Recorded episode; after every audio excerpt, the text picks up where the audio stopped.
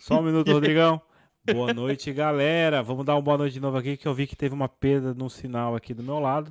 Não tive retorno, mas estamos começando mais um Liderando Podcast. Eu sou o Ronaldo e aqui do meu lado, opa, do outro lado, aqui do lado, eu tenho o Rodrigão. Fala, Rodrigão, como é que você tá, meu? E, e aí, ô, tudo bem, cara? Como é que tá aí, por aí? Tudo certo? Tudo certo, cara. Olha, olha como é que eu tô hoje aqui, ó. Tô com um casaco, cara. Caraca, não acredito. Já bateu o frio, bicho? Bateu frio aqui, cara. Aqui no estúdio é gelado pra caramba. no estúdio aqui no verão mata, né? Assado, de quente. E agora nem chegou o frio e aqui no estúdio tá um gelo, cara, que você não imagina. Coloquei uma garrafa d'água aqui de manhã, olha aqui, ó. O quê? Congelou. Ô, louco. Tô brincando, né, Rodrigo? Eu agora, agora você me enganou que eu acreditei, cara. É, minha garrafinha de água, coloco pra congelar e passar as nossas lives aqui, nosso bate-papo, sempre com uma aguinha bem fresquinha e gelada, cara. O pessoal me perguntou, mandou mensagem pra mim do privado falando: Ô, eu vejo que você bebe o programa inteiro, cara. O que, que você bebe? Você tá tomando uísque, cerveja? Cara, eu tô tomando água, ó. Tô tomando água. E às vezes eu coloco aqui um pistache, eu, como, eu gosto de comer algum, algum fruto seco, alguma coisa, nozes, e aí eu fico às vezes beliscando algum, alguma coisa dessa. O pessoal já falou: Ei, você tá comendo, tá jantando? Falei, tô jantando com, com a mão, vagabundo. Mas, Rodrigo, A moda antiga. a moda né, cara? antiga. Cara, antes da gente começar a chamar nosso super convidado da, do- da noite, dessa noite, eu quero aquele, aquele, aquele recado maroto que só você sabe dar. Ah, então vamos lá, então vamos lá. Vou fazer essa vontade aí pra você e pra todos os nossos telespectadores. Pessoal, brincadeiras à parte, vão aqui embaixo, curtam, se inscrevam, compartilhem. É importante para ajudar a divulgar o nosso trabalho, para que a gente possa chegar ainda mais longe e trazer cada vez mais conteúdo interessante para todos vocês. Caso não der tempo de ver, dá tempo de ouvir. Então passem no Spotify, no Google e no Apple Podcast. Vão lá, prestigiem o nosso trabalho, dá essa força para nós. Tá bem, Ronaldão? Da minha parte é isso. Excelente, Rodrigão. Então, sem mais delongas, cara, eu acho que a gente já vai chamar aqui o, o nosso convidado. Eduardo, boa noite, meu amigo. Como é que você tá? Boa noite, Ronaldo. Boa noite, Rodrigo. Todo mundo que está em casa aí, no celular, escutando esse podcast ou assistindo. Cara, obrigado aí, primeiramente, pelo convite aí de vocês. Fiquei muito honrado com o convite e prometo hoje falar bastante coisa bacana aqui, contar algumas coisas que eu nunca contei aí da trajetória musical aí, do mercado musical. Eu vou abrir bastante coisa aqui bacana aqui, hein, para quem estiver com a gente aqui hoje, hein? Que legal, Valeu. cara. A gente gosta disso, de surpresas. Nós queremos te agradecer já em primeira mão, já no início dessa live. Muito obrigado pela sua presença e a disponibilidade de vir aqui contar um pouquinho da sua vida pra gente, nesse bate-papo do Liderando. Aí, como eu, eu costumo dizer, a gente não tem roteiro, não tem script nenhum, é só amigos conversando e contando experiências. Eu acho que isso é o mais interessante do, do Liderando. Com certeza. Pô, que bacana. É, é legal. É isso aí, não ter roteiro, né? Isso é o mais bacana de tudo para a gente poder contar aí sem mais delongas. Ó, eu tô à disposição de vocês. Aí o que vocês quiserem saber aí, a gente vai contar aí, hein? Ó, já que você falou, eu queria saber o número da Mega Sena, cara. Cara, número da Mega Sena, olha, eu, eu sonhei ontem. Bom, se eu soubesse esse número, Aquele que se baseia em sonho. Nossa, eu sonhei do coelho chutando uma bola e a bola se transformava numa pedra. O que que significa? Que vai chover Cara, granizo. Meu Deus, cara! ó, se o Edu tivesse sonhado hoje com a- os números da Mega Sena, né, o Edu, vocês estariam sem convidado hoje, cara. Eu estaria em Bahamas, é, pô, alguma ilha aí, cara. Top. Caramba, cara. Edu, mas o esquema é o seguinte aqui. No Liderando, eu sempre começo falando que nós gostamos de ver os nossos convidados trabalhando, né? Então, a gente sempre fala para os nossos convidados fazer um resumo de quem que é o trabalho que desenvolve. Então, o palco é seu. A gente quer ouvir um resumo sobre o Eduardo Prata. Conta pra gente.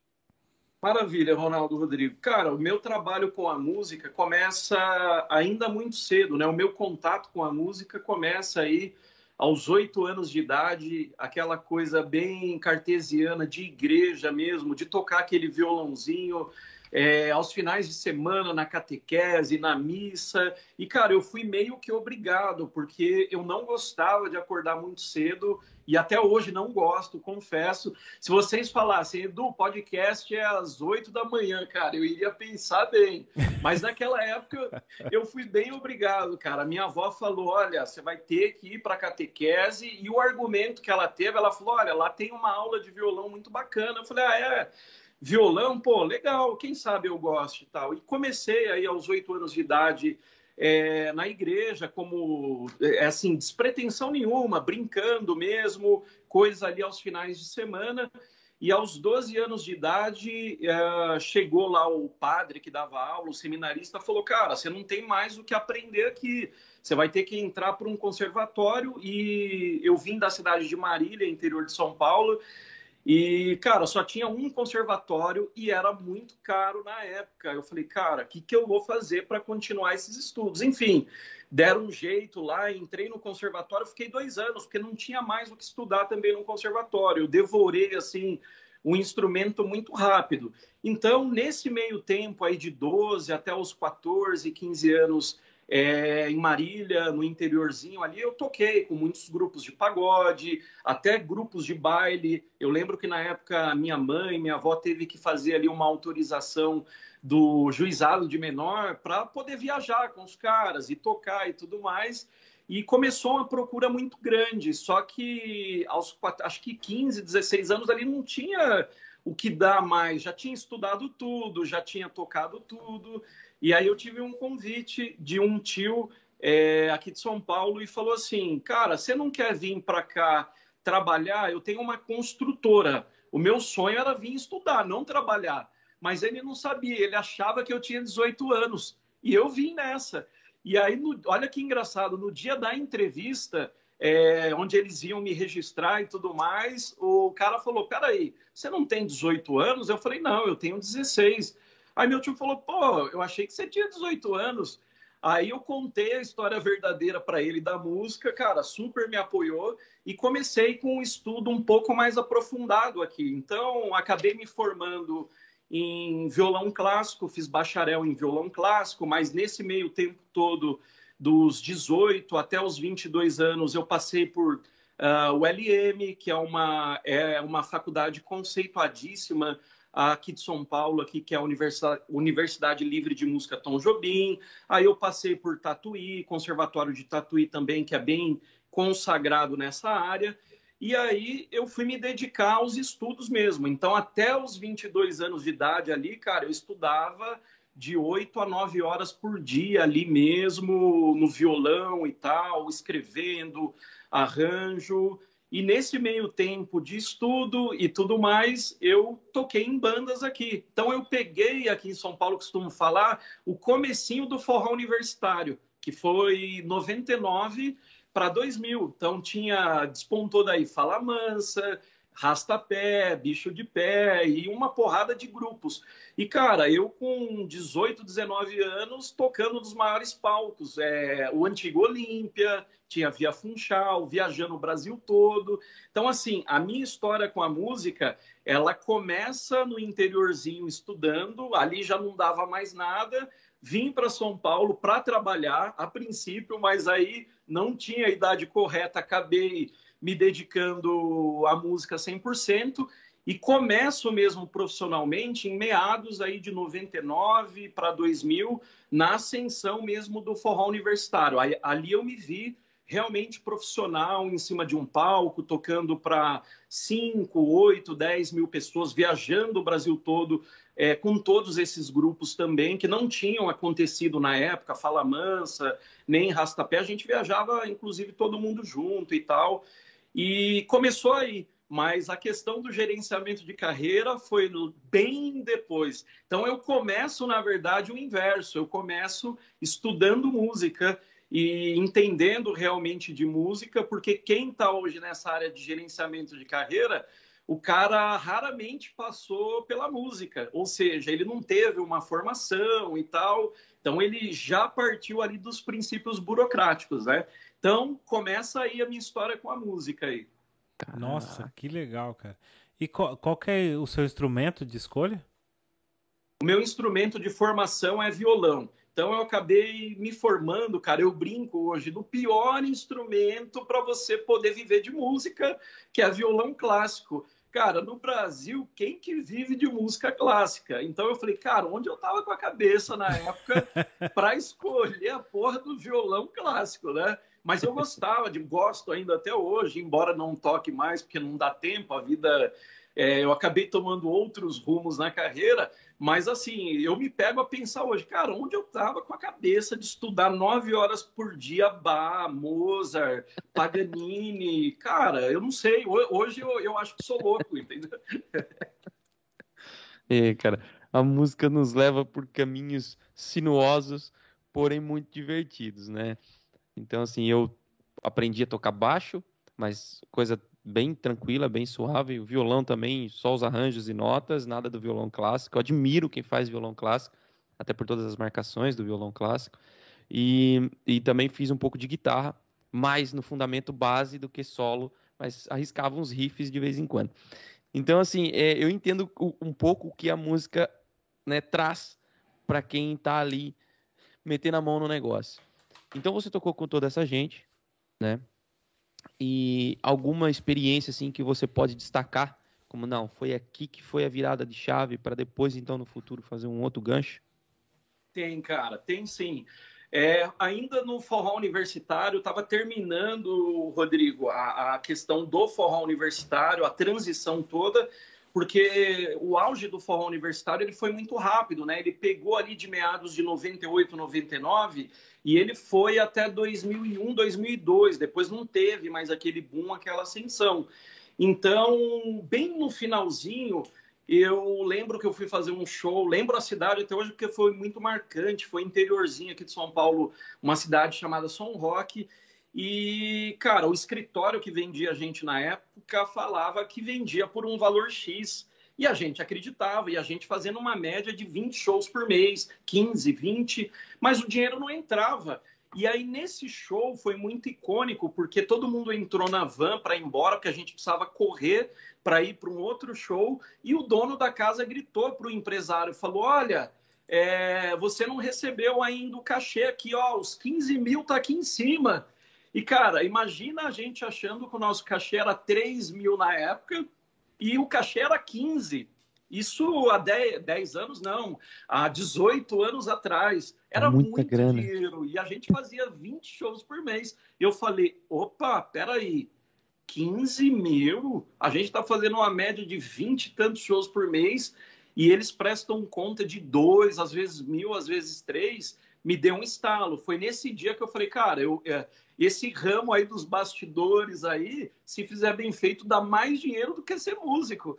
Porque, porra, eu viajo o mês todo para tocar e não ganha, a gente não ganha quase nada. A vida de músico é muito difícil. Eu falei, peraí, nos bastidores eu acho que dá uma grana. Então, o meu mindset, cara, começou a mudar nessa época. Eu comecei a me interessar mais pelos bastidores. Então, aí eu fui estudar realmente a fundo, na prática, é, fazer shows, participar de shows, trabalhar como hold, é, realmente começar de baixo mesmo, trabalhar no estúdio, conhecer todas as vertentes, é, conhecer como funciona a logística de um artista, a logística de uma banda, de um show. E aí eu fui gostando e foi indo, indo. Assim, o tempo foi passando. Quando eu vi, eu já tinha largado a questão é, de músico realmente, porque eu cheguei até dar aula uma época, tive escola de música num período em São Paulo, acho que por seis anos eu tive escola de música.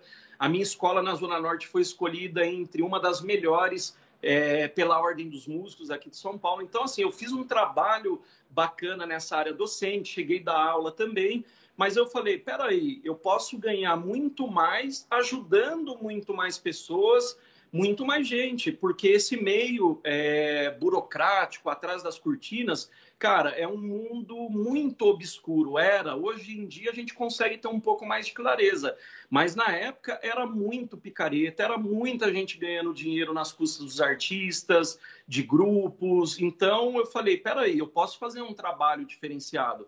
Então minha história começa aí com a questão do gerenciamento mesmo de projetos, de entender mais esse funcionamento burocrático. Foi depois do forró universitário aí.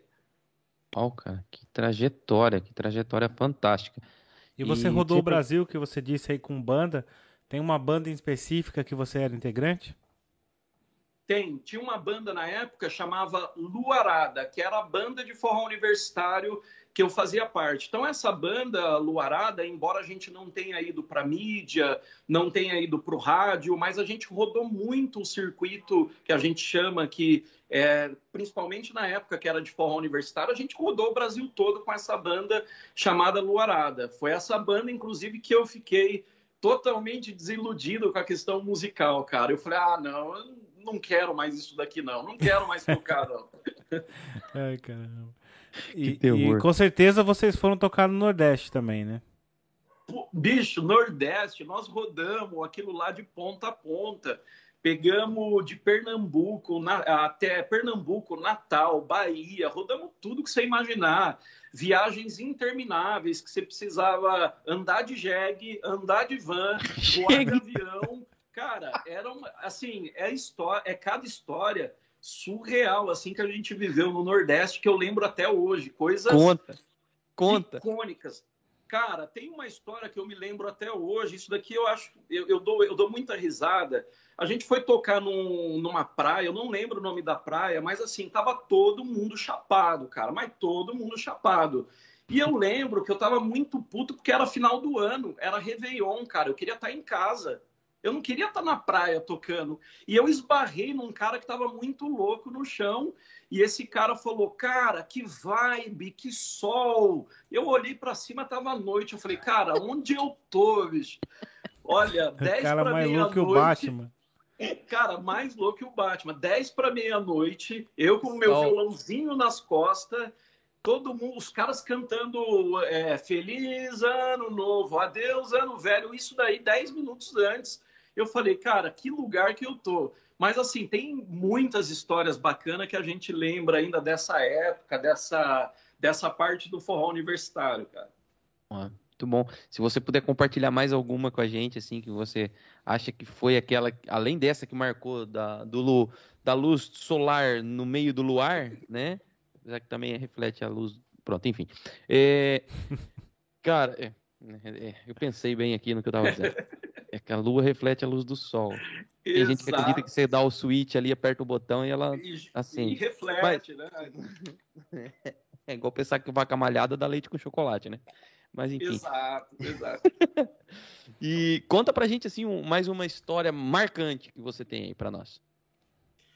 Cara, eu, eu vou pegar uma, uma história assim que é fato real, não do forró universitário. Eu vou pegar de uma outra época que foi a época da docência, de estudo e tudo mais. Eu voltando de um show, eu tinha que fazer um concerto às 8 da manhã. Eu já falei que eu odeio acordar de manhã. Cara, agora imagina você rodado a semana toda de show e no domingo você tem que se apresentar tipo para mil pessoas para uma banca examinadora de violão clássico. Chega eu com cara de sono, chegou a minha vez, não conseguia quase nem parar em pé e sentei para poder tocar. Cara, quando eu sentei, eu desmaiei. Eu só lembro assim de acho que umas 80 pessoas em cima falando: "Cara, esse menino tá muito louco, ele bebeu, ele veio virado". Mas não, eu não bebo nada, eu não tinha bebido nada, não estava virado, não uso nada. Resumindo, o professor falou: Cara, não faz mais isso, cara. Você era apontado como o aluno best-seller da turma, o diretor, o reitor, os caras estavam tudo em cima, você desmaia lá de cima. Cara, aí reafirmou outra vez. Eu falei, cara, eu não sirvo para ser músico, não quero mais isso daí para minha vida. Porque imagina, eu estudei o ano todo, oito horas por dia, nove horas fora os shows, para poder fazer esse raio do concerto. Eram tipo 14 páginas de partitura para você tocar no concerto. E a minha esposa, que na época era namorada ainda, ela falou: Meu, foi o pior show que eu fui na tua vida. Eu falei: Não, aquilo não foi show. Eu falei: Aquilo foi um concerto. Ela falou: Nunca mais me chama para ir apresentação nenhuma, porque eu passei uma vergonha tão grande. Porque na hora que eu caí, gritaram lá de cima: Quem que. que- Tem alguém acompanhando ele? Ela levantou a mão, não teve jeito, né? Que vergonha, cara. Aí, Foi o Cara, pior show que que ela viu, mas foi a melhor dormida sua, né? Cara, eu dormi, eu fui, acor- eu fui acordar, acho que no outro dia depois, meu. Foi foda. Você é louco. Entrou em coma. Entrei em coma profundo. Também cansaço, né, meu? O esgotamento, o esgotamento mental é pior que o físico.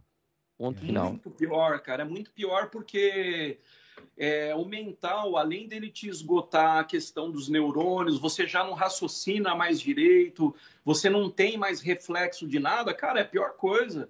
Então, assim, eu, não, eu nem sei porque eu fui nesse dia, mas eu fui. Eu fui corajoso. Eu fui subir, mas não tive a nota, porque eu desmaiei. Foi isso que aconteceu. tá.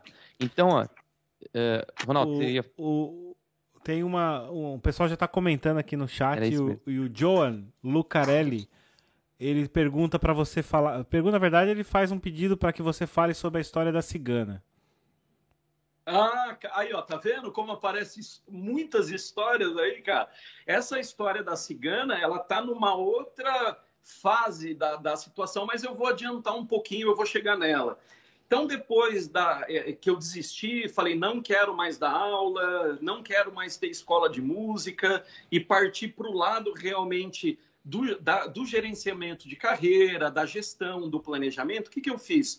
Eu montei um escritório do zero mesmo, assim, com a cara e a coragem, e comecei a pegar um artista pequenininho, regional, é, um segundo artista, para estudando todas essas nuances de como funcionava a carreira, o que, que eles faziam. Cara, já fiz muita festa, já perdi muito dinheiro, é, já investi em muito artista que não deu retorno nenhum, porque eu não entendia na época a diferença de ser um gestor de carreira e um empresário que investia, ou até mesmo um investidor. Então, assim, eu passei por todas essas etapas e cheguei num estágio da, da minha carreira que foi mais ou menos, acho que há uns 10 anos atrás, que foi muito decisivo. Acho que uns 12 anos atrás foi muito decisivo eu passei numa transição muito grande, porque eu tinha esse escritório e tinha dentro desse escritório um amigo. Esse amigo chegou e falou assim: Edu, tem uma dupla sertaneja e essa dupla precisa muito de um gerenciamento de carreira, só que tem um probleminha nisso aí. Ah, o gestor que pegar para gerir vai ter que morar em outra cidade. Eu falei, como assim outra cidade? Ele falou, é, cara, você vai ter que morar no Paraná, porque o sertanejo saiu do Paraná. A maioria dos sertanejos em 2008, 2009, Fernando Sorocaba, Taeme Thiago, Michel Teló, o próprio Luan Santana, que virou todo esse fenômeno, saiu é, do estado do Paraná. E aí as duplas iam para lá, inclusive as duplas daqui de São Paulo, porque lá tinha todo o contato, toda a ficha técnica. Então, resumindo, eu aceitei esse desafio, e nessa época eu era concursado público, eu formava professores é, na questão musical, mas não operacional, de instrumentação, mas na questão de burocrática, de como ensinar, a parte didática. Ganhava muito bem, cara. Na época trabalhava para o governo do estado e fizeram esse convite para eu poder gerir essa dupla lá. Cara, eu não pensei duas vezes. Eu fui, Ronaldo e Rodrigo, tinha acabado de casar, assim, meses, dois, três meses. Eu peguei minhas coisas, coloquei nas costas e falei para minha esposa: ó, o escritório vai ficar aqui e sinto muito. A gente casou agora, é, apartamento mobiliado, tá tudo bonitinho, mas assim, é a chance que eu tenho da minha vida. Ela falou: você tá maluco mais uma vez? Poxa, Nossa. você ganha bem. Músico é sempre maluco, né? quem trabalha com música é sempre louco nesse sentido. Ela fala: Poxa, você está estabilizado, tem um emprego bom, tem um escritório. Eu falei: Não, eu quero ir uh, buscar mais alguma coisa, eu preciso de desafio. E eu fui, aceitei esse convite, fui trabalhar é, com essa dupla no estado do Paraná, e ali começa realmente a questão da gestão de carreira profissionalmente. Como eu já tinha passado por todas essas nuances de bastidores, de show, de estúdio, é, docência, cara, já tinha passado por tudo assim da área musical, mas não ainda pela gestão de carreira. Eu fui e não sabia nada, confesso, sou bem humilde em falar que realmente eu não sabia a fundo do mercado. Mas, cara, a oportunidade foi muito grande. Um mês, ou em um mês, Ronaldo e Rodrigo, eu já conhecia todo mundo do estado ali do Paraná, eu já tinha viajado ali, cara, um raio gigantesco. e o trabalho começou a surtir efeito, porque eu comecei a entender aquela engrenagem. Então foi bem na época da, da, dessa ascensão da música sertaneja. Eu costumo falar que eu fui feliz nesses sentidos. Por quê? Eu participei da ascensão e do crescimento de um movimento lá atrás, em 98 a 2002, que foi do forró universitário. Eu participei de tudo isso. Em 2008, 2009, eu participei desse, dessa ascensão do sertanejo. Então, eu trabalhei com toda essa galera, é, divulguei todo, toda essa galera em rádio, Michel Teló, Fernando Sorocaba, é, Luan Santana, Taeme Thiago, trabalhei e tive ao lado dos maiores profissionais é, naquela época, os maiores divulgadores de rádio, assessores de imprensa. Então, assim, eu estava ao lado ali do movimento quando estava crescendo. Então, eu aprendi tudo isso muito rápido, porque ou eu aprendia ou eu saía fora, porque o mercado naquela época estava muito voraz. Hoje, mais ainda, mas naquela época o mercado estava muito dinâmico. Aí História da Cigana. Agora entra a História da Cigana. Visitando uma rádio no interior do Paraná, com um artista que chamado João Lucarelli, que inclusive é o mesmo que mandou a mensagem aí. Nós chegamos em uma rádio e um radialista olhou para ele e falou assim: Olha, eu preciso levar você para o fundo da rádio para fazer uma oração para você. Eu falei: Caramba, oração? Mas como oração? Cara, depois eu fui descobrir que ele era cigano e que ele falou que em vidas passadas ele tinha sido uma cigana. Cara, é umas histórias que a gente tem assim, e até hoje a gente lembra disso. E eu brinco com os cantores, eu falo, ah, foi lá na rádio com, com a cigana, né? Marcou a vida do, do, do, é, do jo, João que você falou? João Lucarelli, você vê como ele lembra. Marcou a vida tá dele. Tá foi a primeira João. mensagem que ele mandou aqui, foi basicamente essa, falando que primeiro falando que você é um monstro sagrado da música business ou do music business no caso, e que ele pediu para perguntar sobre o cigano. Isso marcou a vida dele, eu acho que até hoje ele tem pesadelo com isso. É, ó, ó João, é assim, eu não, como é que eu vou te dizer isso para não parecer ofensivo? Eu acho que ele viu em você a cigana que ele procurava, cara. Também Cara, pode ser. Eu... Ô, Ronaldo, Rodrigo, eu já tinha falado isso, mas não me ouvia aí, tá vendo? Agora estamos falando a nível Brasil, mundo, tá vendo? Então, tá aí a história da cigana. Então, assim, olha só que, que coisa maluca, né? Essa transição toda.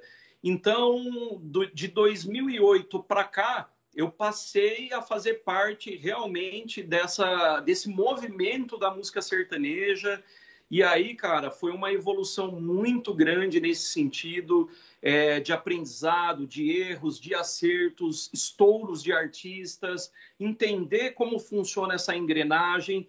E aí, o mais legal disso tudo, eu passei, como eu estava do outro lado agora da cortina e não no palco mais, a ter um olhar diferenciado para tudo isso. Eu fui artista lá atrás. Eu sei as dores do artista, eu também sei hoje as dores do empresário, as dores do investidor e as dores de um gestor de carreira. O que, eu procuro fazer hoje é equalizar tudo isso muito bem, porque, é, acima de tudo, a gente está trabalhando com música, quando a gente fala de música, a gente também está falando de capitalismo, porque não existe música sem dinheiro hoje em qualquer lugar do mundo. Hoje, para um artista acontecer, a gente sabe que precisa de dinheiro. Mas, além do dinheiro, a, gente trabalha com um ativo que é muito maior que isso, cara. Chama-se sonho.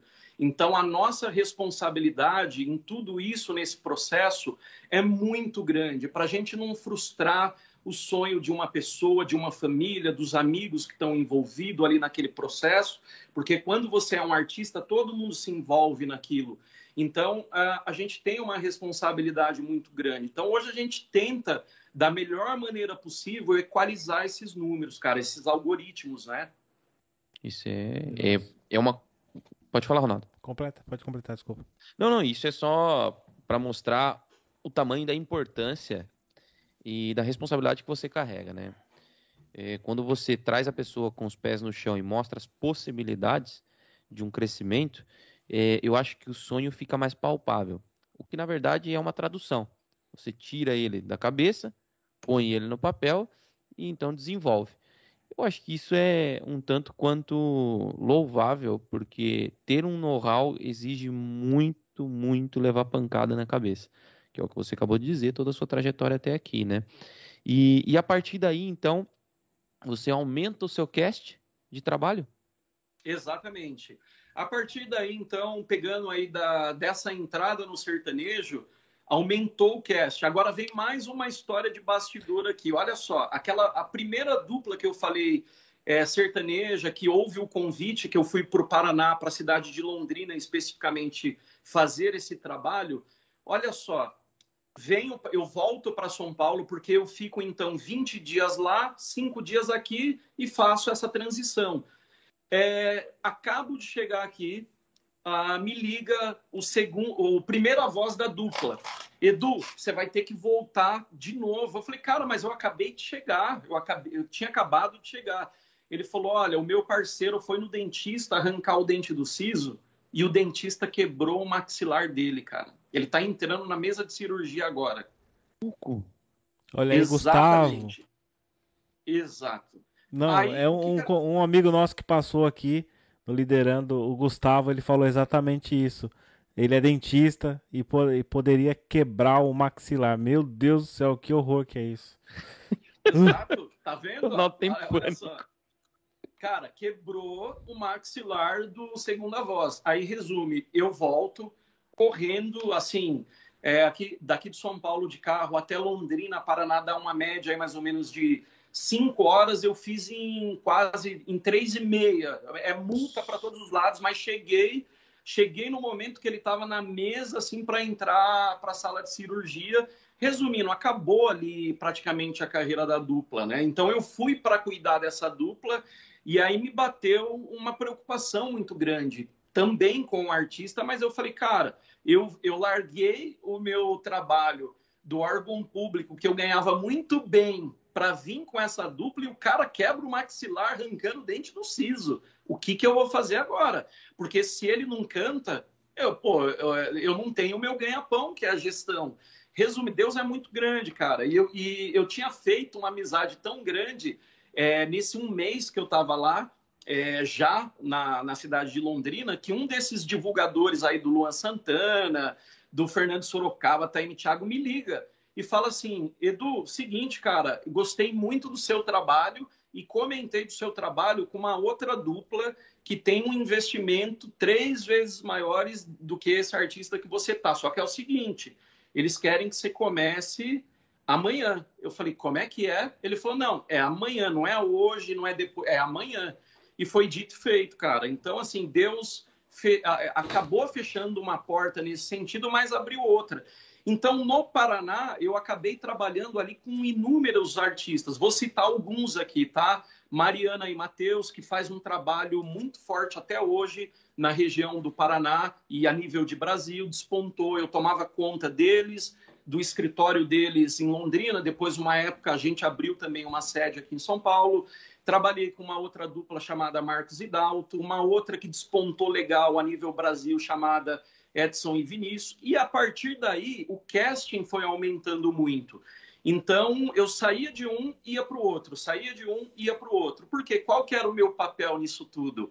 Era a gestão dentro do escritório, mas também a gestão pós-escritório, na estrada, porque eu ia realmente, eu ia a campo, eu ia nos shows, eu ia visitar as rádios, eu ia visitar Uh, eu ia nas televisões, eu ia nas gravadoras, eu negociava, eu fazia esse 360 que nos Estados Unidos a galera do business na música já faz há muitos anos, eu estava praticando isso daí em 2012. E aí houve um desgaste muito grande, porque era só eu realmente ali na mão de obra fazendo tudo isso. Então foi o momento também ali em 2012, 2013 que eu tomei a decisão de não mais viajar com esses artistas, montar uma equipe e cuidar realmente da gestão de processos, da gestão de ter uma equipe, o que cada um faz. Então, eu fui me aprofundando nessa área aí da gestão e também em planejamento estratégico, porque na época o pessoal só fazia planejamento, não tinha estratégia. Então, eu acabei me especializando nessa área estratégica também. O... Legal. Desculpa a ignorância. Pode falar, Ronaldo. Não, pergunta completa. Desculpa a ignorância. E o que é a estratégia nesse meio artístico? É uma ignorância. Eu tenho uma vaga ideia, mas prefiro que o especialista me, me oriente, por favor. Ó, vamos lá. Eu vou te dar um exemplo muito básico aqui para todo mundo que está escutando, está nos vendo agora. Planejamento é uma coisa, planejamento estratégico é outra. O planejamento, ele é o ato de você planejar todas aquelas ações, principalmente na música. Então, eu vou dar um exemplo de um artista que está nascendo do zero. Você pode planejar esse artista de que maneira? Como que ele vai sair no mercado?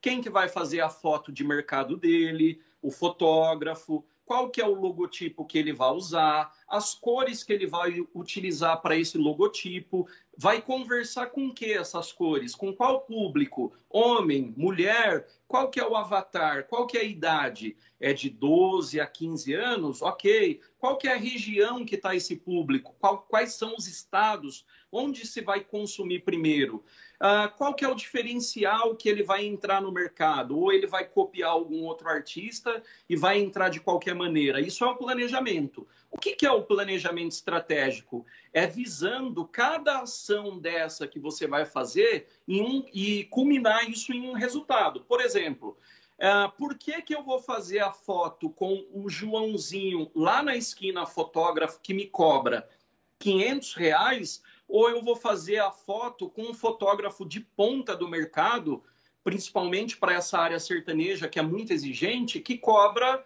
uh, quatro vezes mais. Por quê? Porque esse fotógrafo de ponta, que cobra quatro vezes mais, além dele ter o preço dele de mercado, ele tem um valuation também. E a marca dele, a ficha técnica é muito valiosa numa negociação. O porquê que eu vou gravar com um produtor Y e vou gravar com um produtor X, porque a bagagem desse produtor vai me proporcionar usar o nome dele numa ficha técnica. O porquê que eu vou trabalhar um estado em específico e não vou trabalhar o outro? Porque o público que vai consumir está aqui, não está ali. Por que, que eu não divulgo o Brasil inteiro e começo apenas divulgando alguns estados? Porque Brasil todo talvez não goste de sertanejo, ou de pagode, ou de samba. O cara lá do Acre, o cara lá da Amazonas, o fã, o possível fã, ele gosta de ouvir pancadão, boi bumbá. Ele não quer escutar samba, pagode. Então, o planejamento estratégico é você otimizar essas ações, culminando eu faço isso, mas isso vai me dar isso de resultado. E o planejamento em si é só quando você planeja e executa, que a maioria dos gestores de carreira é, hoje fazem de maneira comum, Ctrl C e Ctrl V. Pega um artista achando que aquele artista tem o mesmo biotipo, tem o mesmo perfil do outro. E não é.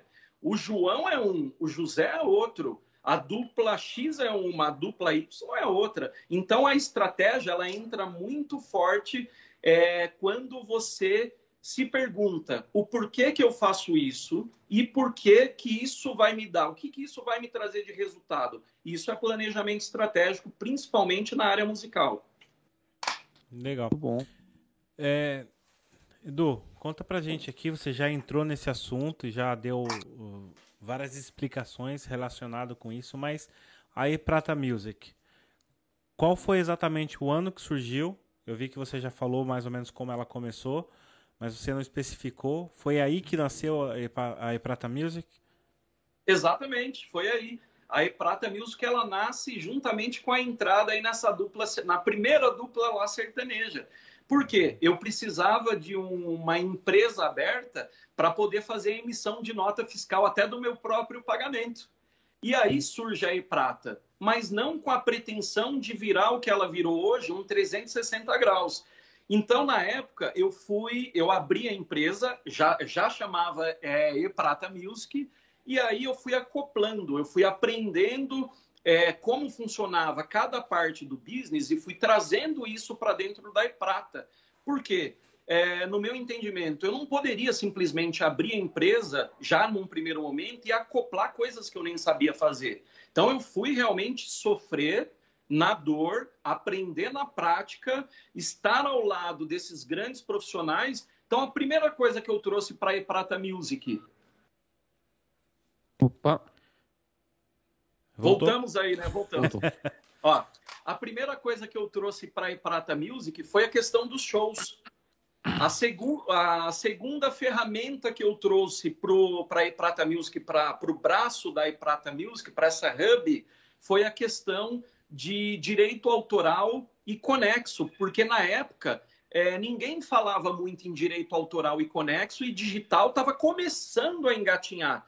Então eu saí lá na frente em 2012 e criei já minha, uma editora na época, a E-Prata Music mesmo editora, e um selo de distribuição, que ninguém falava disso. Por quê? Os próprios artistas que eu já produzia na época, como não fechavam diretamente com uma gravadora, eu acabava trazendo esse artista para E-Prata, além de oferecer a parte de venda de shows, a gestão de carreira, eu ia acoplando esses trabalhos. Então eu oferecia para ele Ó, você tem algum lugar onde você possa editar sua música? Não, eu nem sei o que é isso, Edu. Explicava para ele como era. Então, edita aqui que a gente vai cuidar da sua música. Você tem um selo para distribuir sua música? Porque nós não fechamos com nenhuma gravadora. E o artista falava: Não, eu não tenho. Então, vamos distribuir pela iPrata Music. Então, esse 360 que a gente chama hoje nada mais é do que um mix de várias ferramentas que ao longo dessa trajetória de 2012 para cá, eu fui acoplando embaixo desse guarda-chuva. Então, hoje, o que, que é a E-Prata? Shows. A E-Prata é gerenciamento de carreira, cursos, é, workshop, tem a parte de coaching, aí nós temos a parte de editora, inclusive a editora da E-Prata hoje é administrada pela Som Livre, ela cresceu a um ponto que cresceu aos olhos do mercado e a gente acabou culminando num contrato maior de administração com uma major, que a gente chama, numa, publishing, um mercado muito maior, que dá uma visibilidade maior para os nossos compositores. Então, fechamos essa parceria da Editora Prata com a Som Livre. Temos o selo da E Prata, onde nós temos hoje mais de 70 artistas é, distribuídos em vários selos e em várias gravadoras, como Som Livre, a é, Sony Music tem muitos artistas, Warner e por aí vai. Então, ao longo dessa trajetória, eu fui percebendo a dor, fui aprendendo a sanar essa dor e puxando e colocando essas ferramentas dentro da E-Prata como uma hub. Ou seja, para eu oferecer esses trabalhos e não deixar o artista sair para fora para fazer em outro lugar, né? Uma, uma teia, né? Uma teia de aranha, Exato, praticamente. É uma você, teia, exatamente. Você acaba é. por prender, de certa forma, entre aspas, é, de maneira consciente e utilizar as ferramentas, né? É, basicamente o que, o, que o Edu tá fazendo na E-Prata, com, fazendo gerenciamento de, de carreira, é dar mais opções para que o artista não, não precise procurar em lado nenhum. Quando a gente. Isso é uma técnica de vendas, né? Se a pessoa vai comprar um, um, vaso sanitário, ah, eu quero um vaso sanitário, legal. Mas você já tem a, o anel de vedação embaixo? Não, não tem. Olha, você precisa do anel, tá aqui. E os parafusos, você tem? Não, não tem. Olha, você precisa do parafuso. Então você vai agregando naquela venda outras coisas que vai fazer com que aquela venda tenha maior valor. Eu acho, foi um exemplo que eu dei aqui de venda de material, mas aí Prato faz exatamente, olha, o cara é o cantor, sabe cantar, mas você não sabe editar uma música. Não, na Iprata a gente tem isso. A gente, você sabe vender seu show? Não. Não, sabemos. né? Eu acho Exatamente, que isso é muito legal. O cara chega aí, olha, não sei o que, que eu faço. Sou cantor, minha voz é boa, tem um hit legal. Me ajuda? Olha, a gente vai te alavancar. Aqui você tem tudo. Acho que é bem, bem interessante isso. Para o artista isso é muito bom, né? Exatamente, é isso mesmo. Porque, Ronaldo, pensa é, você deu um exemplo muito claro, né, do vaso. Eu gostei desse exemplo do vaso sanitário. Tipo, da vedação. Da... É, cara, é, é eu dei de vaso sanitário porque... que eu fui gerente de vendas na, numa loja de materiais de construção, cara. E a gente usava Aí, esse exemplo lá com os vendedores. Olha, se tá vê alguém pedindo um vaso, você tenta agregar valor na sua venda com coisinhas que são mínimas, mas no final dá um montante enorme, entendeu? Exatamente, é isso que a gente faz aqui, mas procurando otimizar esse trabalho e deixar ele de uma maneira muito leve e uma maneira muito livre e aberta para esses artistas, para esses empresários, para esses possíveis investidores, né? explicando realmente como funciona cada mecanismo é, desses e deixando eles cientes é, dos ganhos, dos royalties e tudo isso, porque nesse mercado principalmente agora com esse impacto que a gente teve do mercado, essa transição do físico para o digital, é, muita gente ainda está perdida ainda e muita gente não acompanhou essa evolução e muita gente está perdendo dinheiro, inclusive muitos artistas perdendo dinheiro na, nesse quesito do digital. Então a gente tem um trabalho muito forte aqui também nesse lado da conscientização do que é o direito autoral, do que, que é o conexo, do que, que é o digital e quais as formas que o artista pode ser monetizado, quais as formas que o artista pode ganhar também futuramente. Então, isso tudo faz parte desse pacote, entre aspas, do gerenciamento de carreira, né? Então, o artista, quando ele entra aqui dentro, a gente faz a barba, deixa ele bonitinho, faz o, a limpeza de pele, o cabelo, cara, deixa ele pronto para o mercado realmente, né? Que legal, cara. Faz o tra... Dá o trato fino mesmo no artista. Trato, trato fino, cara. Trato fino.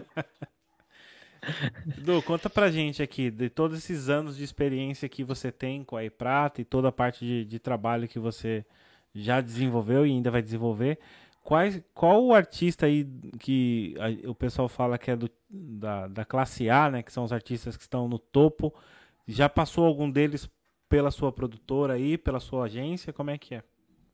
Já, inclusive passou e ainda está comigo, graças a Deus, e pretendo que fique muitos anos aqui comigo. É, há cinco anos atrás, eu estava num estúdio aqui em São Paulo gravando um artista sertanejo, um artista solo, e o produtor falou: Edu, é, vai vir aqui buscar o HD aqui com algumas músicas, um grupo é, de samba, cara, bem antigo, mas eu acho que você deve conhecer, chamado Os Originais do Samba. Puta, e, quem que não cara, lembra? Poxa vida. Exato. Aí me bateu um estalo assim na cabeça, eu falei, cara, Originais do Samba existe ainda, mas não é aquele grupo que o Mussum dos é, Trapalhões do fazia Exatamente. Parte, né? Caraca, falou, que animal. É esse grupo, cara, é esse grupo. Mas assim, eles estão desanimados, cara, porque eles gravaram agora, o empresário antigo deles saíram e eles estão meio sem rumo e, cara, estão fazendo poucos shows, valuation da marca tá muito pouco. Você não quer bater um papo com eles? Como bom empreendedor que a gente é, né? Não pensei duas vezes. Na época eu tinha um sócio também com os originais e aí olhou um para o outro, ele falou: "Cara, vamos bater um papo para ver o que, que eles precisam, né?"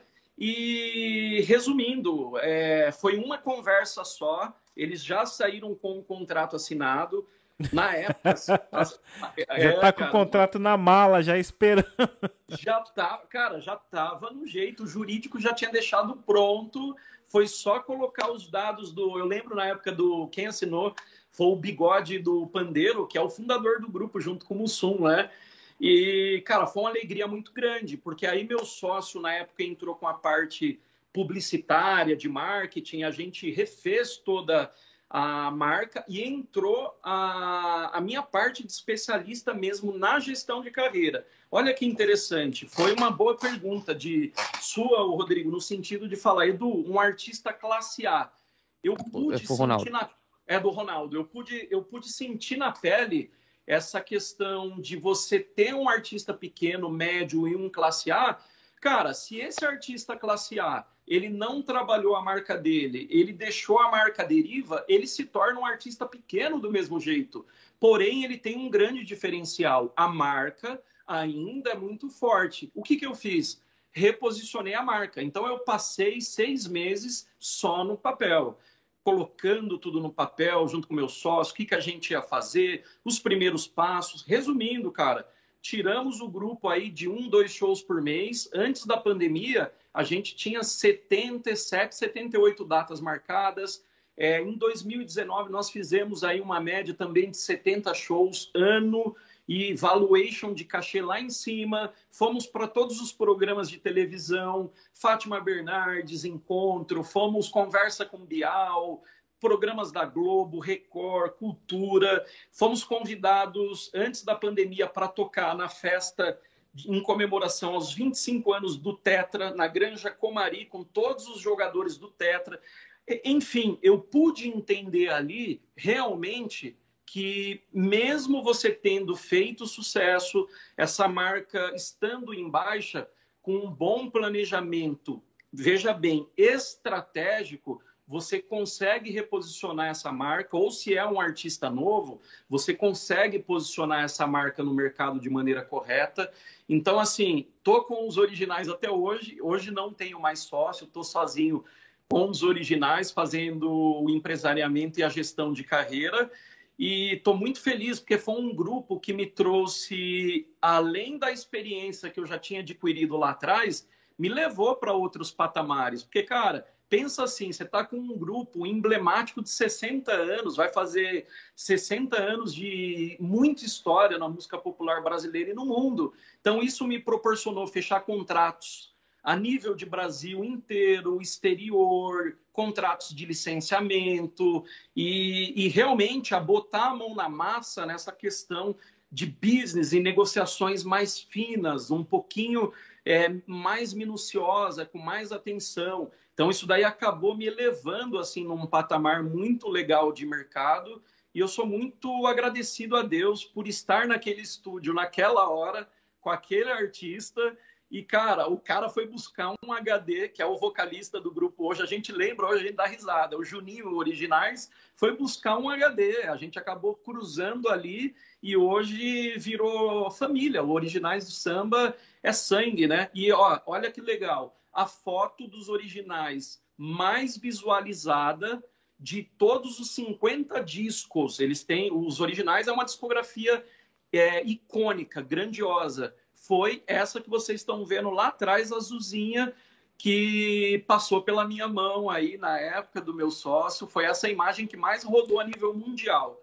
A então, gente, a gente cara... aqui do Liderando consegue ver, mas a live não consegue ver, porque você está dentro ó, de um layout. Deixa eu ver aqui se eu acho um CD fácil aqui. Posso sair de enquadro à vontade. rapidinho aqui? vontade.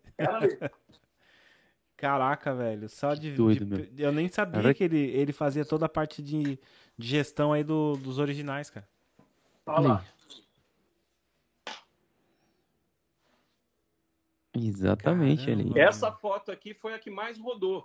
Então nós reposicionamos a logomarca, fizemos, reestilizamos, para um público mais jovem que não conhecia, levamos essa linguagem do samba mais antigo para esse público mais novo, a questão dos feats de aproximação que a gente chama, rapping wood, que é do hip hop, comunicar com a galera do hip hop. A gente está vindo com um trabalho novo agora que eu tô abrindo aqui em primeira mão, Brasil e mundo. Ninguém sabe. Nós vamos lançar mês que vem, já estou falando aqui, hein? A, a, primeira música, uma das músicas aí depois de 10 anos inédita dos originais do samba, tá uhum. vindo mês que vem, eu tô abrindo aqui com vocês. E participação do Lucas é, Penteado, que participou do BBB anterior. O cara compõe muito, ele fez uma música muito foda, fantástica, um samba rock, e eu tô abrindo aqui em primeira mão. Outubro vem lançamento. Ó, e separei aqui para mostrar para vocês algo que me orgulha muito, que eu acho, cara, só eu tenho isso daqui. Eu acho, mas eu vou mostrar aqui para vocês porque vale a pena. É o primeiro ouro, meu. O primeiro disco de ouro dos originais do samba com a música Assassinar o Camarão. Assim começou a tragédia no fundo do mar. Caraca, tá aqui, ó. meu. Nossa, Rodrigão, é já é sabe, né? Cara, isso daqui é um acervo pessoal, Ronaldo e Rodrigo. Eu nunca mostrei isso daqui para ninguém em entrevista. Depois eu vou mandar uma foto para vocês para a gente postar isso daí. Por favor. Porque cara, isso, nossa, cara, que, olha, ter, isso... ter o contato com essa banda, né, com esse grupo, não é uma banda, mas é com um grupo, né, que fez história aí e um dos integrantes que foi, foi um dos fundadores do, dos ori originais do samba, foi o Mussum, que fez parte da infância, ah. da nossa infância, cara. E hoje você, a gente poder conversar com uma pessoa que é tão próxima deles assim, nossa, é muito, muito bom. E ver também aí, ó, um disco de ouro dos caras na sua mão, caraca, velho. É muito, muito legal, muito gratificante. Isso é muito legal, cara. Não há, não há dinheiro que pague. É, isso tudo se resume em muito trabalho, né? Dedicação, amor à música. Então, assim, eu costumo falar que a música ela, ela ajuda quem é, precisa ser ajudado, quem realmente se dedica, quem realmente gosta da música, quem realmente para quem realmente se doa porque é uma trajetória muito árdua, seja para o cara que é músico, seja para o cara que faz a gestão de carreira. Muita gente, eu acho que tá, vai ver ainda, ou tem muita gente que já está escutando ou vendo esse podcast agora, que vai falar: cara, eu não sabia toda essa história do Edu. Então, assim, eu resumi algumas coisas aqui, porque a pessoa, quando olha para a gente, vê o gestor de carreira, vê o empresário ela não imagina a bagagem que a gente traz, que a gente carrega para a gente poder realmente cuidar de uma carreira, porque não é não é brincadeira. Imagina a responsabilidade de cuidar desse grupo assim icônico, cara. É uma é, assim, o primeiro show, eu confesso que o coração disparava de uma tal maneira e eu pensava, cara, não pode dar nada errado, meu, pelo amor de Deus, vai dar tudo certo.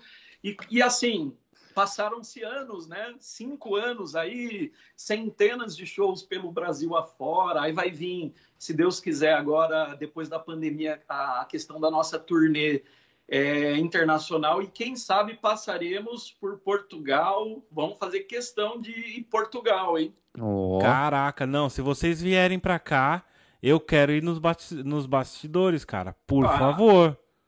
Com certeza, com certeza já está convidadíssimo. A gente vai levar equipamento e a gente vai fazer uma live com vocês lá. Lá.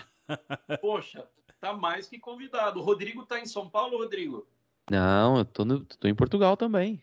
Os dois em Portugal, cara? Sim. então nós vamos fazer uma festa gigantesca, meu irmão aí. Então, tá combinado já, hein? Já Caraca, vou meu, vou ficar torcendo para acontecer isso o mais rápido possível. Nossa, já vou meu. falar já vou falar para o Bigode do Pandeiro, que é o nosso integrante fundador, que vai completar 80 anos.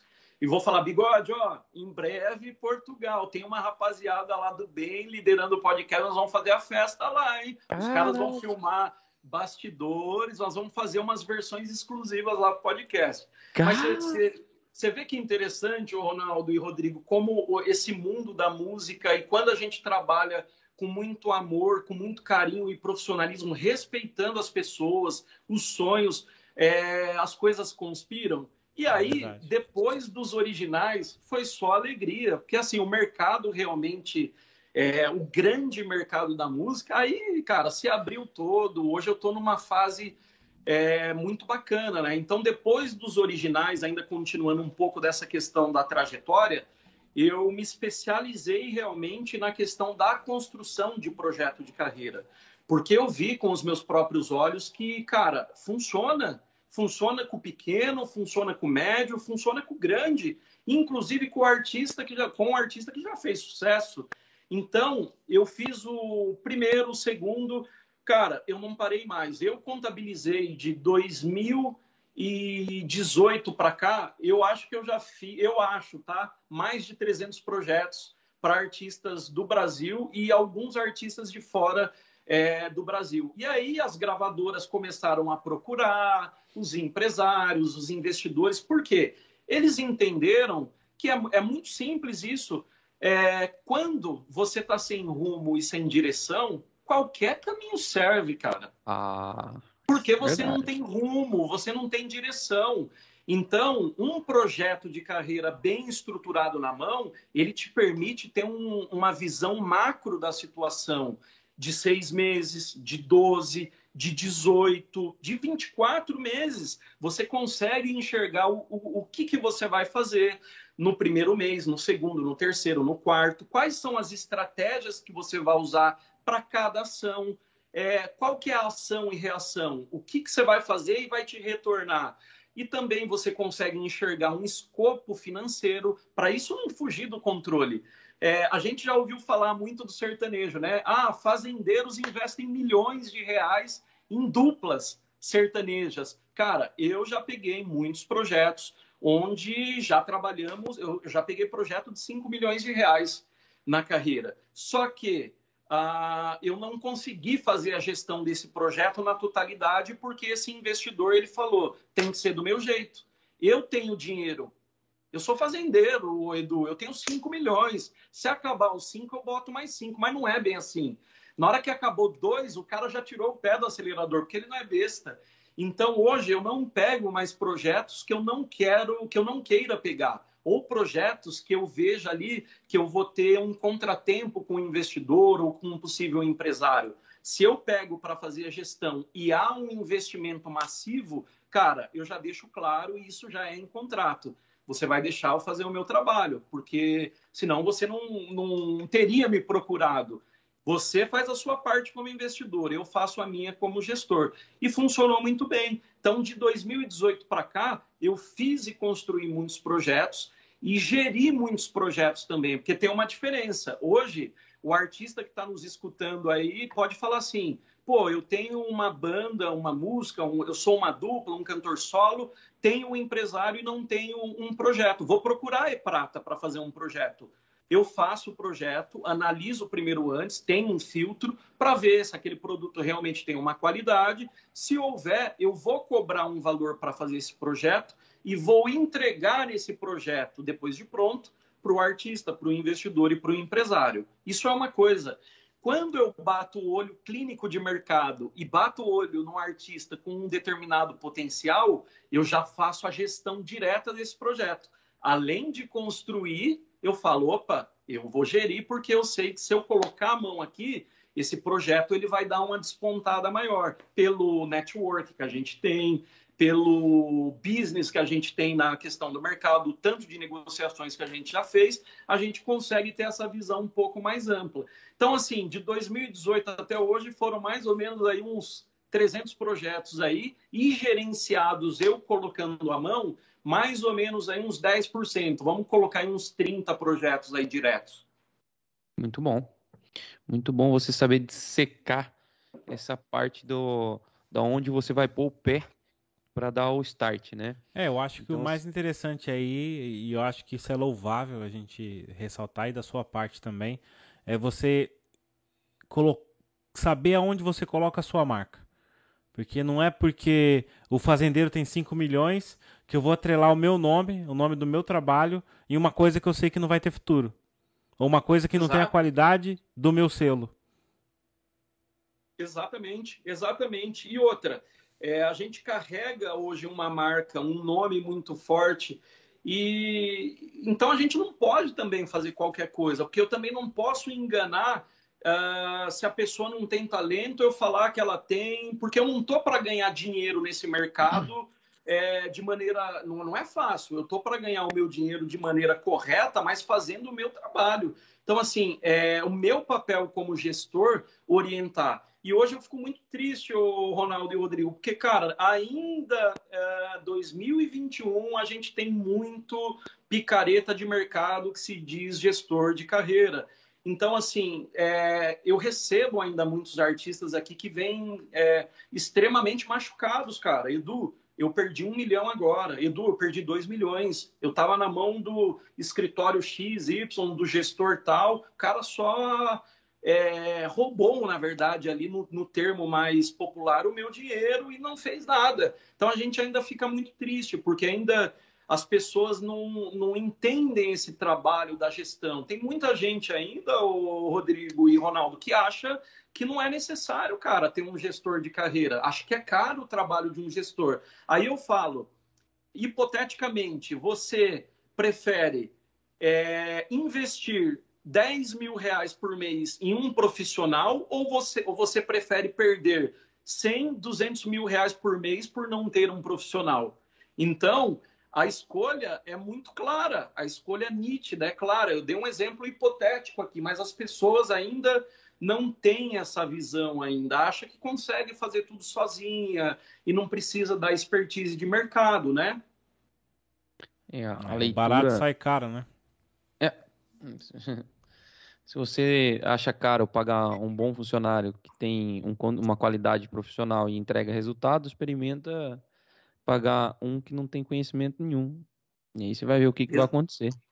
Então, assim, é, bem, é tudo isso que você falou resumido nessa frase, né? E, e como eu estava dizendo um pouco antes, de secar isso tudo não é fácil, né? Porque ali atrás você comentou assim: ah, eu vou atacar nesse ponto porque ele está inserido ali naquele meio. Mas descobrir isso, acredito eu que não seja fácil, não é, Edu? É, Existem ferramentas para isso, cara? Para descobrir. Existem. Existem. Para alguns tipos de, de, de, ações que a gente vai fazer, hoje tem várias ferramentas que nos ajudam, é, ajudam com dados analíticos, tá?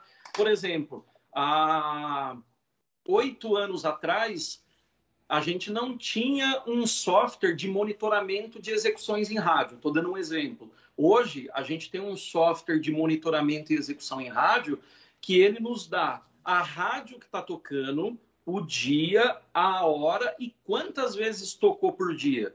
Então, a gente consegue, é, um exemplo, a gente lança um artista no mercado e uma das ações de lançamento desse artista é o trabalho de rádio, por exemplo. Então, a música do artista foi para o rádio. Antigamente, a gente tinha relatórios no achismo, porque eles, eles nos passavam relatórios e, olha, eu coloquei uma equipe de escuta aqui e é relativo, escutou tantas vezes, X. Cara, às vezes eles, é lógico, eles sempre, as empresas sempre falavam que executavam mais, os divulgadores. Hoje não tem como a gente não ter esses dados. Então, é, pegando esse exemplo de rádio, a gente consegue enxergar essa música, por exemplo, onde ela está mais forte, onde ela está mais fraca. Onde ela está mais forte, a gente sabe que pode vender show, a gente pode começar esse trabalho de início de venda de shows. Onde está mais fraco, a gente tenta descobrir o porquê que ainda está fraco e alavancar, potencializar para aumentar mais as execuções. Isso rádio, tá?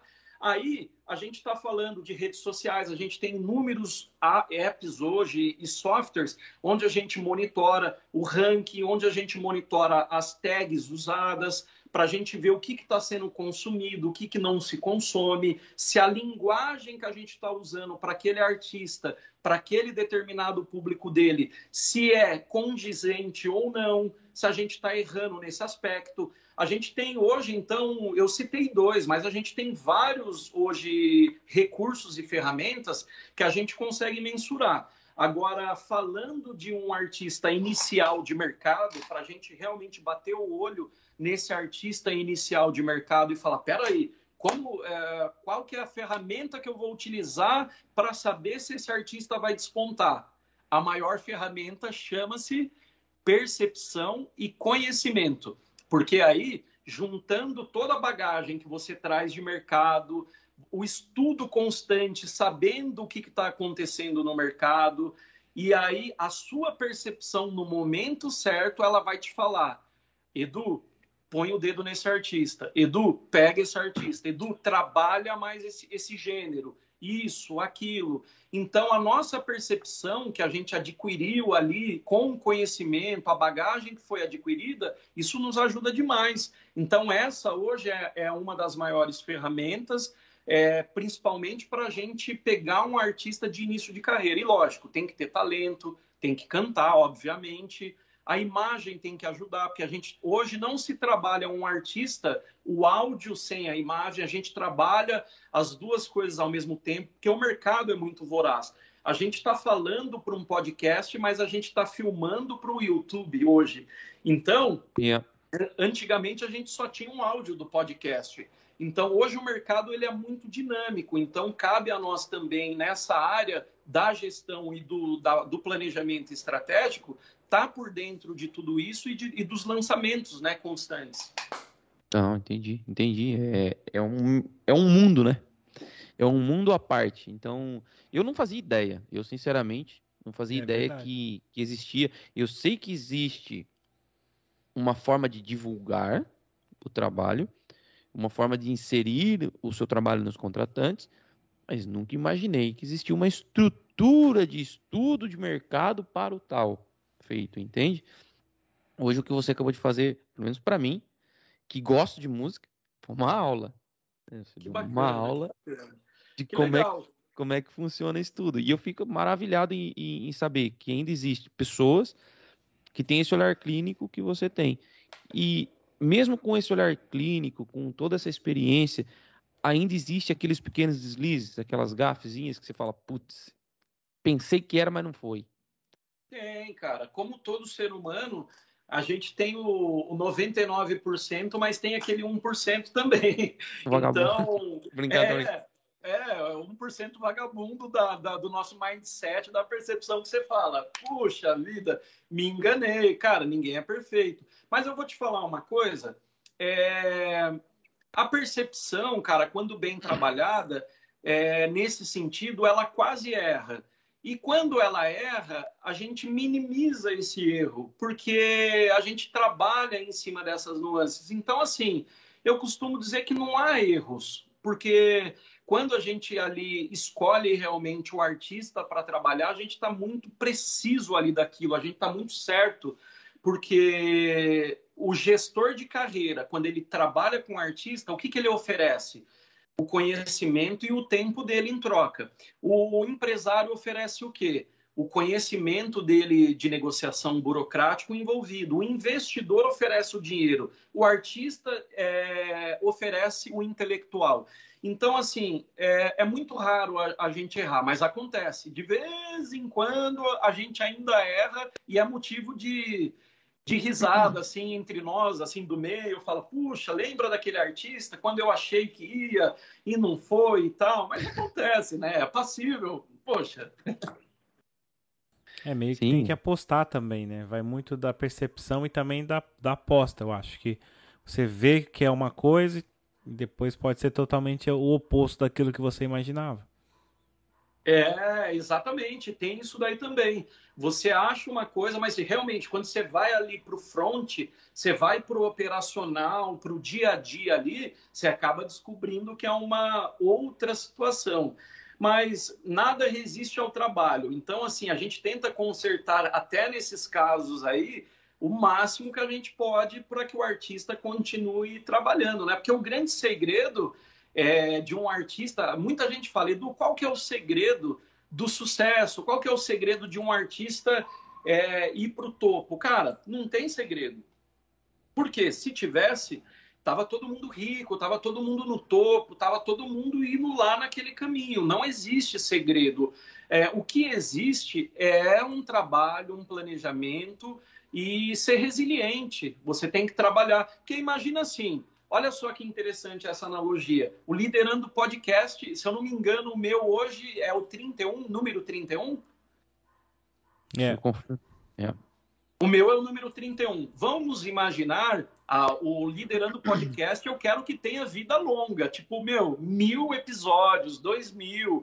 Mas imagine que vocês parem, por exemplo, daqui mais três episódios e depois volta daqui um ano e depois daqui dois anos.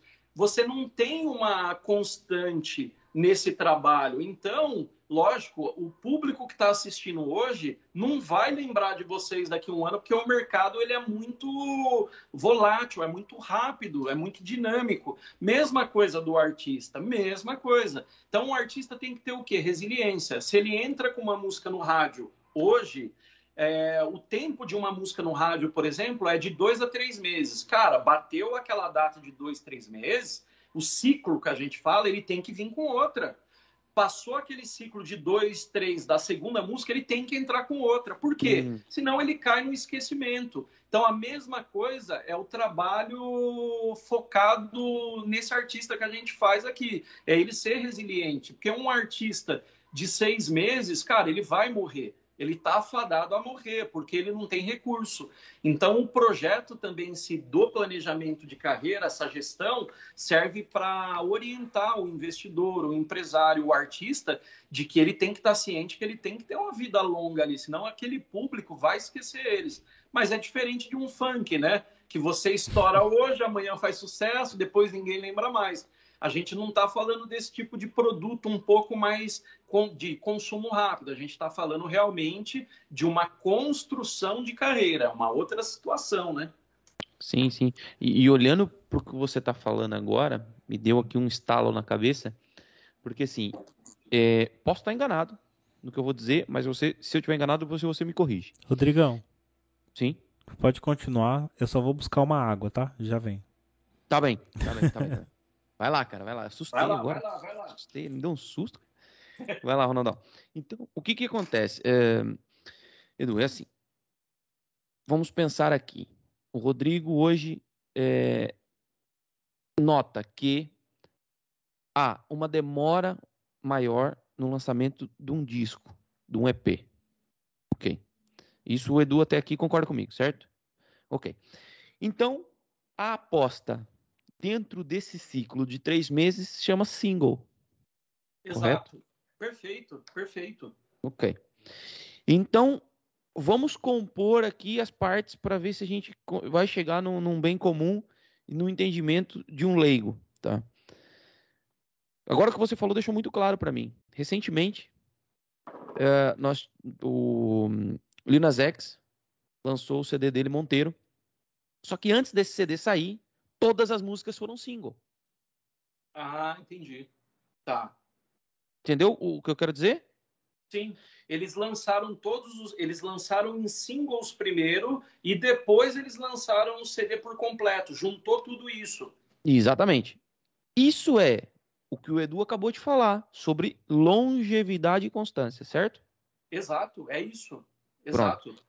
Tá, então eu não tô tão mal em pensar assim, porque eu comecei não, a anotar, eu, eu, eu, tava, eu comecei a anotar que eu falei, pô, como é que é possível um artista estar tá tanto tempo nos tops da Billboard ou nos tops do, do, da zona onde ele está atuando e de repente um CD sai, de repente entre aspas, ou leva um seis meses, um ano, normalmente é ano, ano, né, que eles fazem os CDs, com todas aquelas músicas que já todo mundo tá farto de ouvir, entendeu? Exatamente.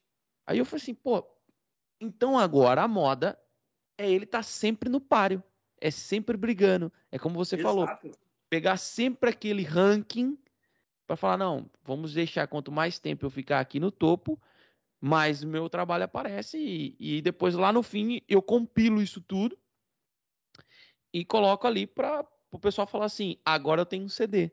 Exato. Cara, é, é isso, Rodrigo. Cara, sua visão corretíssima. O mercado é, usa a, essa sua visão como prática. Por quê? É, o single, cara, nada mais é do que o produto que vai ser consumido muito rápido ali. Uhum. E aí ele tem um ciclo que você inclusive mencionou muito bem, a gente falou disso, desse ciclo, acabou esse ciclo, entra outro produto, e aí depois compila tudo isso, ou em um EP, se caso não tiver um número suficiente de músicas para a gente chamar de um álbum, ou se tiver um número suficiente para a gente chamar de álbum, ele vira um álbum depois no final. Então, assim, é, para o digital, essa prática ela é muito comum. E isso faz parte. Isso. É, isso faz parte do nosso escopo do planejamento. Por exemplo, quando a gente planeja um artista para 18 ou 24 meses, a gente já tem noção plena de quantos singles ele vai lançar, em quais períodos e datas ele vai lançar e a gente já sabe que no final nós vamos compilar tudo isso, seja em um EP, até quatro, cinco músicas a gente chama de EP, porque ele é um disco reduzido, ou partiu de cinco para cima, a gente já chama isso de álbum. Então, isso daí já é pré-planejado, justamente porque, se a, imagina só, se a gente lança todas as músicas de uma vez, você antecipa esse gatilho, você já deu esse gatilho de antecipação, que você já deu tudo antecipado. Então você não tem mais produto para a galera consumir depois, os, os, fãs consumirem, beleza? Se você entrega uma música por vez, você deixa o gatilho do que? Da curiosidade do que, que ela tem que ouvir depois, do que, que ela pode ouvir. E okay. quando você compila tudo isso, você entrega, na verdade, para ela um bônus ali, um presente ali. Então, o mercado faz dessa, realmente dessa forma. A gente trabalha dessa maneira. E a prática, né, no mercado não só é, brasileiro, mas no mercado mundial também, inclusive em Portugal, é, provavelmente os artistas aí e as majors, gravadoras, praticam dessa mesma forma também. Sim, sim, sim, sim. É...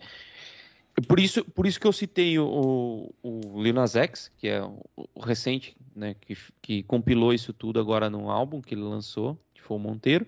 E aí então comecei a notar isso, e eu já vinha notando isso há muito tempo, porque quando a gente olha lá para trás, eu lembro do Raimundos, o Raimundos fez acho que uma ou duas músicas que rebentou e depois veio com o CD e ficou mais forte ainda e depois foram só crescendo. Exato. Entendo que então é uma prática passada aonde a divulgação era apenas em rádio e televisão. E agora nesse momento, com a entrada da era digital, é mais importante você dar mais conteúdo para consumo faseado.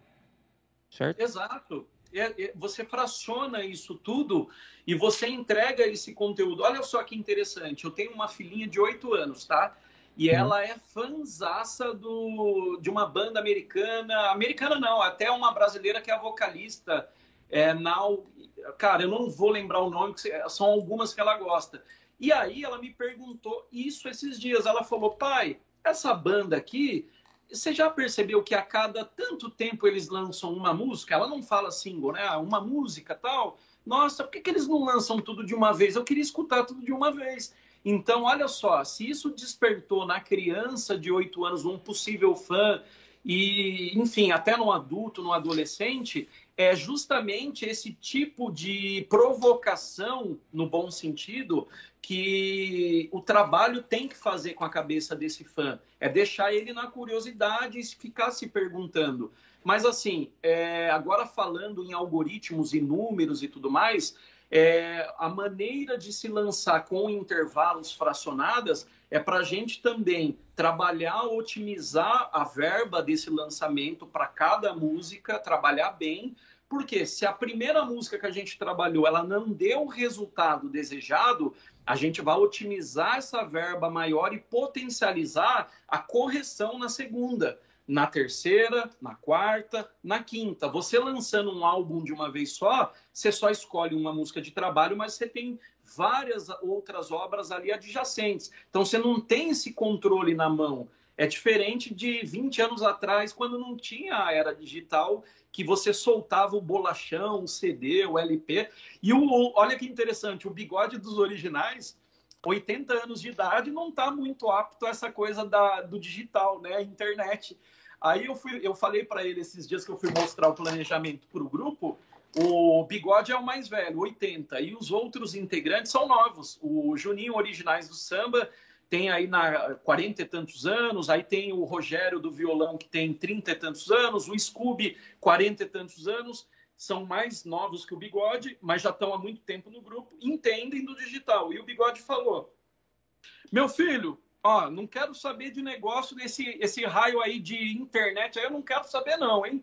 Meu negócio é, é, você levar o bolachão lá na rádio. Eu falei, bigode, ninguém faz mais bolachão, inclusive ninguém faz CD mais para levar na rádio. A gente manda um e-mail. Ó, não quero saber desse tal do e-mail não, hein? é, é, tem que dar um desconto, 80 anos, né, cara? É, cara, assim, é uma história engraçada que a gente conta, mas no final deu tudo certo, ele entendeu, a gente fez todo o planejamento. Mas o mercado, ele é muito dinâmico, né? Então, assim, ao mesmo tempo que a gente está praticando essa, essa questão operacional de fracionar essas músicas, ele pode também daqui a um tempo ir mudando, porque é, é, tá, é um dinamismo muito grande, são novas plataformas entrando a cada dia, então a gente tem que estar atento a tudo isso, né? Inclusive, um dos trabalhos que eu estou fazendo muito a fundo nessa parte agora, é, tanto no tecnológico, autoral e otimizando, mas isso é no Dudu Borges, né? No produtor musical. Entendi. Que legal. Entendi, Interessante. Edu, conta pra gente aqui, pra gente poder, a gente já tá mais de uma, quase uma hora e meia conversando qual você já falou aqui um lançamento que vai ter já no próximo mês do, dos originais, mas do seu trabalho, qual que é o que que, que você está planejando para o futuro? Tem alguma coisa nova? Você quer contar para a gente ou algum sonho que você ainda quer realizar na, junto ao seu trabalho para o futuro? Cara, o meu, o meu sonho, assim, é muito tranquilo, é muito palpável. É tipo o Elon Musk que quer construir uma produtora 360 no espaço. É umas coisas, assim, muito loucas. Não, brincadeira. É bem Mas, palpável assim, isso é, mesmo. Cara, você vê, né? Então, assim, é, é bem tranquilo, assim. O que eu vejo para o futuro é continuar fazendo esse trabalho que eu estou fazendo, esse trabalho é, voltado com foco realmente na gestão de carreira, no planejamento, é, abrir novas portas para novos artistas. Inclusive, eu estou de olho, você é artista aí, ó, que está vendo esse podcast agora, entre em contato depois com a nossa equipe, com o Edu. Se for bacana, for legal, depois vocês, ó, vocês vão ter o royalties disso, hein? O cara vai falar: olha, eu estava assistindo o podcast lá, o Edu contratou aqui, hein? E, então, assim, a gente está de olho no mercado é, com muito forte, com muito foco nessa questão é, do gerenciamento, da gestão, do planejamento, e eu estou atuando muito forte também. É, da, acho que desde a pandemia eu foquei mais nessa área. Eu já vinha fazendo, mas eu foquei mais na parte de propriedade intelectual, que é realmente o trabalho voltado para o autoral, para o conexo, para o digital. Então, cara, é, é isso que eu vejo para o futuro: é focar realmente nessas duas frentes agora para realmente se tornar uma referência maior aí de mercado, poder ajudar um número máximo aí de artistas. Inclusive tem uma empresa nova que eu acabei de fundar, sou cofundador junto com uma, um dos maiores produtores, né, hoje aqui a nível Brasil, que é o produtor do, Borges, produtor de Luan Santana, Gustavo Lima, Jorge Mateus, toda essa galera. A gente montou uma empresa chamada Análaga Check, que é uma empresa que cuida, faz a gestão e administra o quê? Os direitos autorais, conexos e digital desses artistas. Ou seja, aquela expertise do, do gerenciamento, do, da gestão de planejamento de carreira, eu trouxe agora para essa nova vertente do autoral, do conexo digital, que eu já fazia. Então, a gente está muito focado nisso agora, em tentar uh, atender e entender mais desse mercado para ajudar um número máximo aí de artistas possíveis nessa questão que ainda está muito obscura, tem muita gente perdendo dinheiro, tem muita gente, muito artista ainda é, se perdendo nesse tipo de assunto. Então, o meu foco agora que eu vejo para o futuro daqui 5, 10 anos é atuar muito forte nessas duas frentes aí. E o show não pode parar, né? Tomara que volte logo aqui para gente, para vocês, os shows aí, tanto dos originais quanto outros artistas que a gente tem aqui. Tem algumas promessas aqui de mercado de artistas. Tem o Denis Baum, Denis Baum, que é um pagodeiro que a gente está gravando agora, inclusive fazendo um trabalho muito bacana, um trabalho muito honesto, de referência do mercado, que está com bastante resultado de mercado, com o Dudu Borges. Tem um artista aqui dentro do escritório chamado Victo SL, que é um trap é, que tá um trabalho fantástico. No TikTok o menino tá decolando, tá voando. E aí tem os outros trabalhos aqui, tem Vini Carvalho, pop rock, um trabalho bacana também. Tem o Juliano Fernandes sertanejo, cara, e por aí vai. Então, assim, meu sonho futuro ajudar o número máximo de artistas, empresários, investidores, seja em qual parte dela for da música que eu puder está ajudando ali, conectando com essas pessoas. Eu acho que essa é a minha maior missão na música, cara. É isso. Rodrigo e Ronaldo, é isso aí. Que bom, cara. Olha, bom. eu não sei se você teve a oportunidade de ver. O mês de setembro foi um mês bem intenso aqui no Liderando. A gente fez live quase que todos os dias. Em exceção alguns dias aí que eu tive umas viagens marcadas e não fiz as lives. Mas no mês de setembro passaram vários artistas aqui e promessas muito boas da música. Pessoal que vai ver essa live agora, tá aqui, ó, o Edu. Vai trocar uma ideia com eles para você alavancar sua carreira, cara. Exatamente. Vem aqui tomar um café com o Edu aqui na Iprata aqui e aí fala, ó, eu vim lá do Liderando lá, eu vou mandar os royalties pros meninos depois aí. Oh. Mas que legal, cara. Obrigado cara, a... aí pelo convite, viu, Rodrigo e Ronaldo? Que, que honra, cara. E passou rápido demais. Uma Passa, cara, é o que eu tô falando. A hora que a gente nem vê passando. Hoje eu vi passando que eu fiquei ansioso para pegar água. Já bebi um litro e meio de água. Vai mais um litro agora. Nossa. É bom, eu também tô com a minha aqui ao lado aqui. Pois é. Que legal, meu irmão. E agradecer também ao meu amigo Rei da Mandioca, Dani Ei, Santoro. Dani. Grande Dani Santoro, grande amigão aí que acho que fez essa ponte entre a gente. Forte abraço aí pro Dani aí, grande amigo. Tá me devendo uma visita aqui, cara. Hoje ele não passou aqui na live, mas ele toda live ele dá uma passada aqui para dar um, um, oi pra gente. Ele é mesmo muito querido. Dani Santoro. E... Dani Santoro. Olha, então, Edu, eu quero, em nome do Liderando, agradecer a sua presença. Muito obrigado por vir nos dar essa aula, porque hoje foi mais um dia em que o Liderando nós aprendemos alguma coisa. E é muito bom quando a gente tem um convidado aqui que nos ensine no, e, no, e divide conosco aqui o conhecimento. Cara, muito, muito obrigado. Pô, eu que agradeço aí. Muito obrigado aí, Rodrigo Ronaldo. Liderando o podcast Ó, já estou seguindo. Então, você que está assistindo agora no YouTube, não se inscreveu, como é que é aquele recado lá, Rodrigo? Ah, Olha deixar, isso! Pode deixar. Ó, matei no peito. Deixa com o pai. Pessoal, vão aqui embaixo, curtam, se inscrevam, compartilhem. É importante para ajudar a divulgar ainda mais o nosso trabalho, para que a gente possa ter cada vez mais pessoas tão interessantes quanto o Edu hoje que deu essa aula, foi um professor aqui para nós, tá bem? E caso não der tempo de ver, dá tempo de ouvir que eu sei. Então passa no Spotify, no Google e no Apple Podcast. Dá esse apoio pra gente. É muito importante para ajudar a divulgar ainda mais para que a gente possa chegar ainda mais longe. Da minha parte é isso. É isso aí, Rodrigão.